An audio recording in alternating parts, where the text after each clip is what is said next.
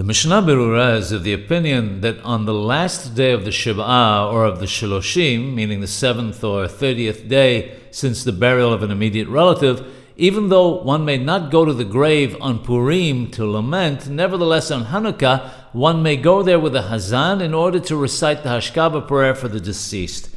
Ashkenazim should consult with their rabbi for each specific case. It says in Ben Ish Hai and also in Moed Lechol Hai, however, that one may not go to the cemetery even on the Yarset, but should go before. Since the Shib'ah and Shiloshim are even more serious and hard on a mourner than the Yarset, if those days fall during Hanukkah, they should visit after the holiday.